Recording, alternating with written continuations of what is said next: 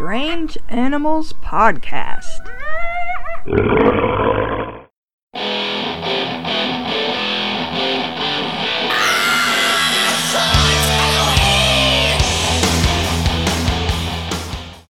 Welcome to the Strange Animals Podcast Halloween episode for 2017.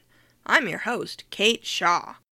This is the best time of the year if you like candy, ghost stories, monsters, wearing spooky costumes, and buying all the bat decorations in Target. I have so many bat decorations.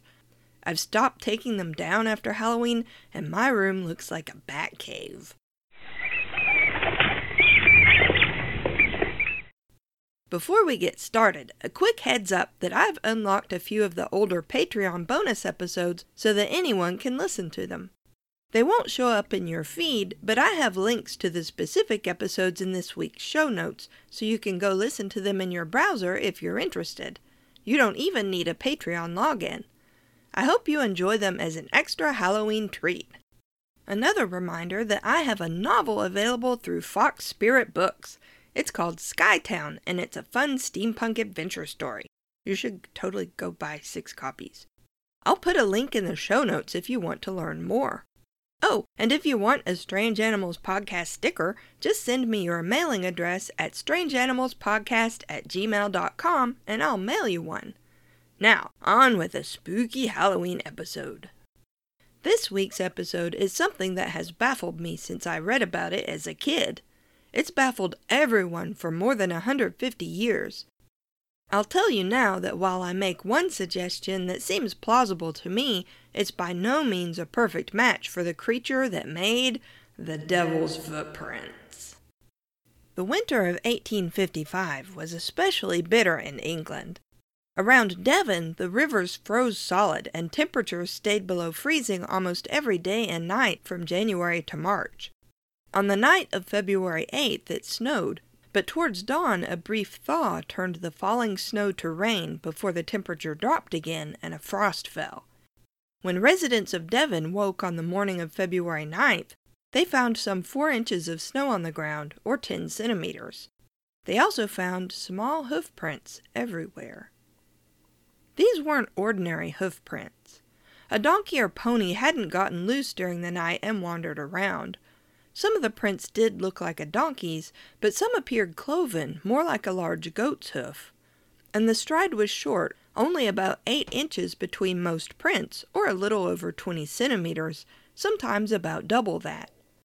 Besides, the prints appeared in places where a donkey couldn't possibly have left prints on rooftops, inside gardens with tall walls and locked gates. Even a nimble goat couldn't have managed that without someone hearing a goat bounding around. Sometimes a line of prints would walk right up to an obstacle, like a haystack or hedge, and continue on the other side as though the obstacle didn't exist. Tracks began or ended abruptly as though the animal had dropped from or flown into the sky. And there were untold thousands of the prints. Some villages had prints in almost every yard. They appeared in churchyards among gravestones, in gardens and on doorsteps, in fields and in roads. They meandered from place to place or sometimes continued in a straight line, and they appeared to be made not by a four footed animal, but by something walking on its hind legs, placing one hoof nearly in front of the other. People tracked some of the prints for miles without coming across any clue as to what had made them. A few forward thinkers made sketches of the prints and jotted down notes. By February 13th, reports of the strange footprints had made it into the local newspapers. Beyond the often maddeningly vague newspaper accounts, most of what we know about the hoofprints comes from the Reverend H. T. Ellacombe, who was vicar of the parish of Clyst St. George from 1850 to 1885. He collected letters and sketches and made his own notes about the event, since some of the prints appeared in his own rectory grounds.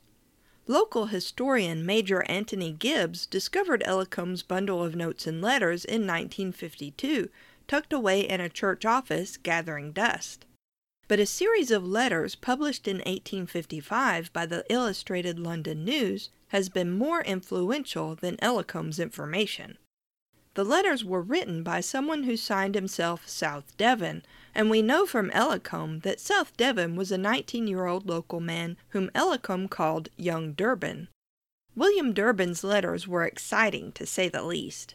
If you've heard anything about the devil's footprints before, it was probably mostly details from Durbin's account. According to him, all the prints were identical in size, the stride likewise did not vary, and the prints were one unbroken trail at least 40 miles and as much as 100 miles in length, or 64 to 160 kilometers. This has sometimes been garbled in later retellings as a perfectly straight trail 100 miles long. Durbin was also the one who claimed the prints continued from one side of the River Exe to the other side, two miles distant.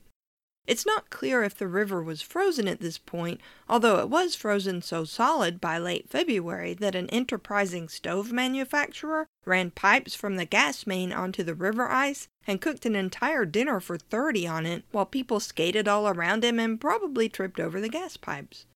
Moreover, the river is an estuary of the sea, so has tides, and at low tide it's barely a few hundred yards wide in some areas, or say 200 meters, and barely 4 feet deep, or about 1.2 meters.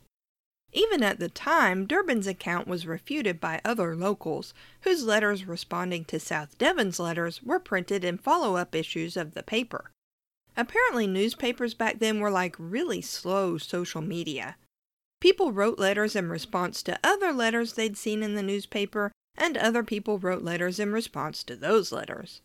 Old timey people really needed Facebook and cameras because we don't have very many sketches of the footprints, and the ones we do have aren't very detailed. So, what did the tracks really look like? As far as we know, most of the tracks were about 4 inches long, or 10 centimeters, and 2.75 inches across, or 7 centimeters. They did vary in size and shape from place to place, which argues that more than one animal made them and that hoaxers weren't involved, since hoaxers would leave identical prints. I'll put Ellacombe's drawings of the prints, which he copied from newspaper reports, in the show notes to give you an idea of what they looked like. When you hear the word hoof print, it's easy to think of a crisp, well marked round hoof, maybe even with a horseshoe, but these prints were kind of wobbly in shape, not unexpected since they were all somewhat distorted by the night's thaw and refreeze. One of the people who wrote in to denounce some of Durbin's details was a Reverend G. M. Musgrave, vicar of Exmouth, and one of the things Musgrave also mentions is that he himself had suggested to his parishioners that the tracks were made by kangaroos escaped from a private menagerie. But he admits he didn't actually believe this. He was only trying to stop his parishioners from believing that the devil had walked through their town.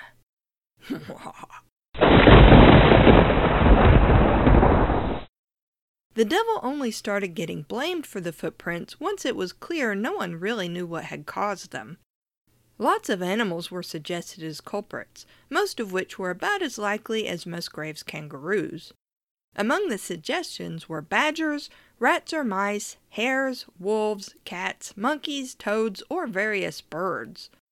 One anonymous letter writer said that a friend had examined the tracks, noted that some of them showed claw marks, and suggested the animal might be an otter, mostly as a way to explain how the trail passed under low branches without disturbing them and through a 6 inch or 15 centimeter pipe.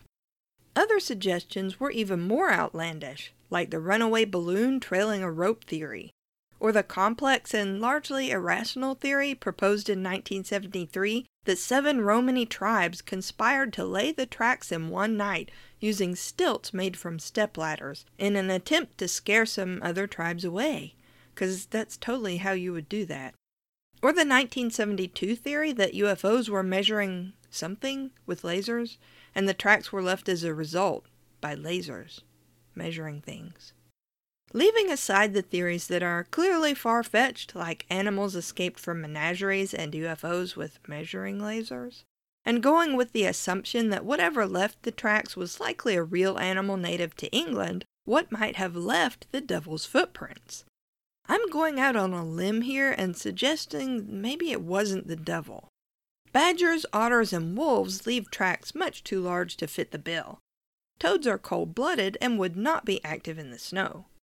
Birds do not leave miles of prints in snow at night, not even owls hunting mice on the ground as they sometimes do. The tracks of deer would probably be recognized no matter how distorted the melting snow might have made them, and there are no reports of dew claw marks that deer prints show. So, what about cats?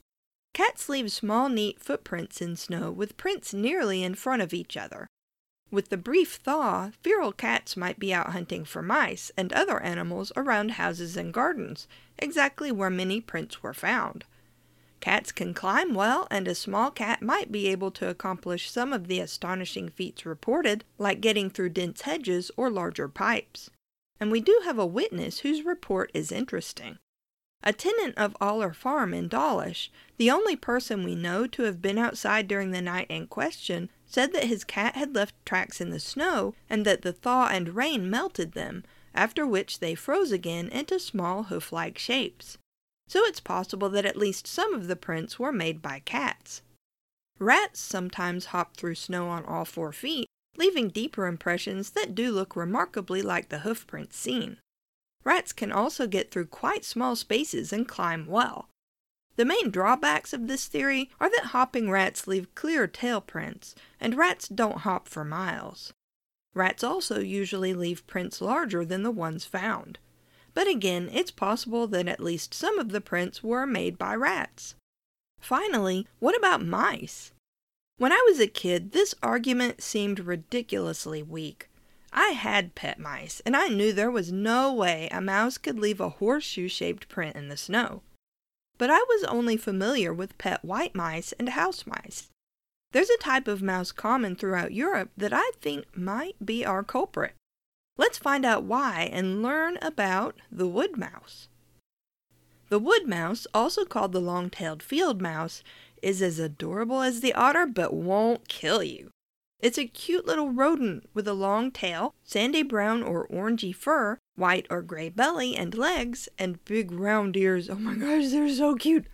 Not counting its tail, it's about 6 to 15 centimeters long, or 2.5 to 6 inches long, and its tail can be as long as its body. It mostly eats seeds and nuts, although it will also eat roots and shoots, berries and other fruit, moss, fungi, snails, and insects when seeds aren't available. Like many rodents, it discovered a long time ago that humans are useful nuisances, so it frequently lives around houses and barns, although not usually in houses. It generally lives in burrows it digs in fields, gardens, or among the roots of trees, although sometimes it will make its nest in birdhouses, hollow logs, or in thick vegetation. The nesting chamber of a mouse's burrow is lined with leaves, grass, and moss, and it may also dig chambers where it stores extra food. In warm weather, wood mice aren't very social, but in winter they will sleep in pairs or groups to stay warm. They don't hibernate, but in especially cold weather they become torpid. I'm sort of the same way. They're nocturnal animals, good climbers, jumpers, and swimmers. While it forages, a wood mouse will pick up small items like leaves and twigs and place them in conspicuous locations to mark certain areas. As far as researchers know, wood mice and humans are the only animals to mark trails with items, known as waymarking. A mouse's typical winter territory is around 2,000 square meters, or half an acre. All this is interesting and really adorable, but why do I think the devil's footprints were mostly made by wood mice? Well, wood mice flee from predators by hopping on all four legs. They're built like tiny kangaroos, with long hind legs and comparatively short forelegs. I had a hard time finding information about wood mice jumping, just references to their ability to jump sometimes quite long distances. Then I found an awesome site by a photographer with lots of action shots of the wood mice around their garden. I'll put a link in the show notes. Unfortunately, the page hasn't been updated for a while, but it's full of photos of mice in mid leap. The photographer puts food out and apparently sets up cameras that react to movement, like mini trail cams. It's clear just from these shots that wood mice can and do jump a lot. Unlike a rat, a jumping wood mouse doesn't leave much of a tail mark in snow. It can also keep up this hopping gait for a long time, which it would do since it's a more efficient way to travel through snow taller than the animal is high. It jumps with its feet together, so the print it leaves behind roughly resembles a V shape, where the two sides of the V don't quite connect. Any amount of thawing and refreezing can turn that print into a cloven hoof print or a donkey-like hoof print. Moreover, mice can get through extremely small holes in pipes, can burrow straight through haystacks, can hop across roofs without making noise. Where people reported finding prints that vanish in the middle of open fields, the mouse could have disappeared into a burrow, been picked off by an owl, or just stopped hopping and started walking, leaving footprints so small and shallow they likely didn't survive the thaw. But why were there so many prints on this particular night? Remember, the winter had been harsh, but that particular night there was a brief thaw. It's very possible that even slightly warmer weather would bring hungry mice out in droves to forage. The unusual weather conditions, distorting otherwise barely noticeable tracks into hoofprints, and human nature did the rest. But if that's the case, why haven't people reported seeing the same mysterious prints at other times? Actually, they have, both before and after 1855. The earliest account anyone has found in the papers was an 1840 report in the London Times of strange prints in Scotland. Other accounts date from the 1850s, 1890, the 1920s, the 1950s, and so on until 2009.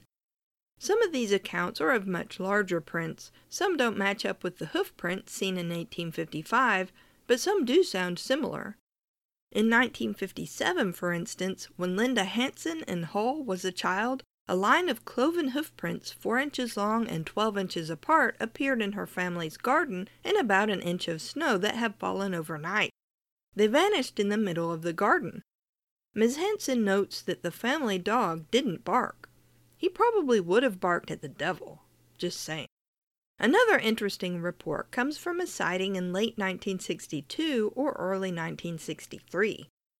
Zoologist Alfred Leutscher writing in the April 20th, 1965 edition of Animals and expanding on a talk he gave to the Zoological Society of London about the sighting, explained some tracks he found in Epping Forest. I'll quote from his description.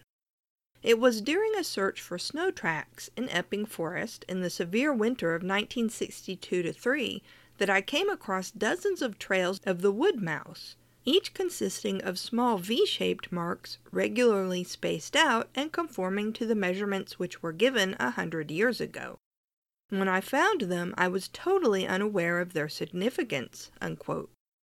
There are problems with this, of course. While the account says the tracks were identical to those reported in 1855, they're described as V-shaped rather than hoof-like. I have no doubt Leutscher's prints were from wood mice, but whether they were the same type of thing seen in 1855 in Devon, we can't know for sure, since the reports from the 1855 sighting are so unclear.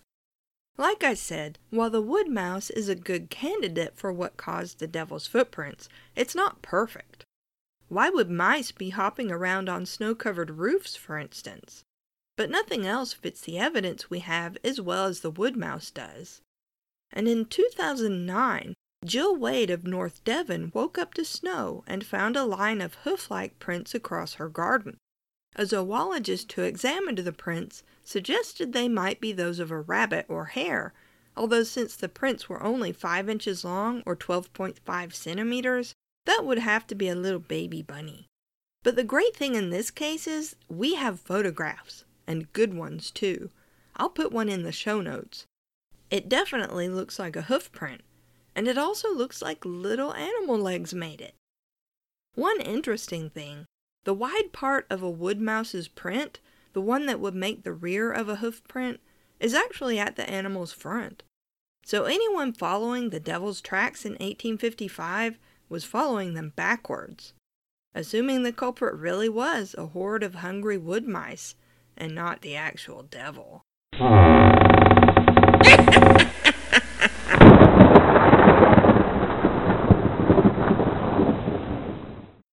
You can find Strange Animals Podcast online at strangeanimalspodcast.com. We're on Twitter at Strange Beasties and have a Facebook page at facebook.com slash strangeanimalspodcast.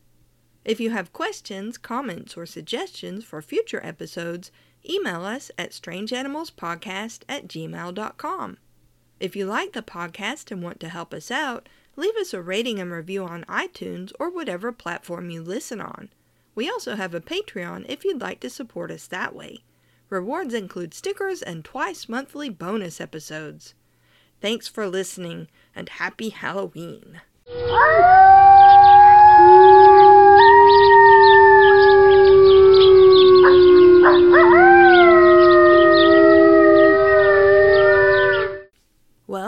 Oh, wait a minute, that's wrong.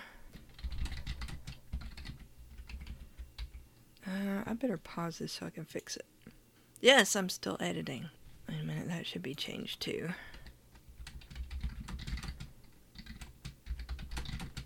Well, the wood mouse, I wrote mood mouse, like a mood ring.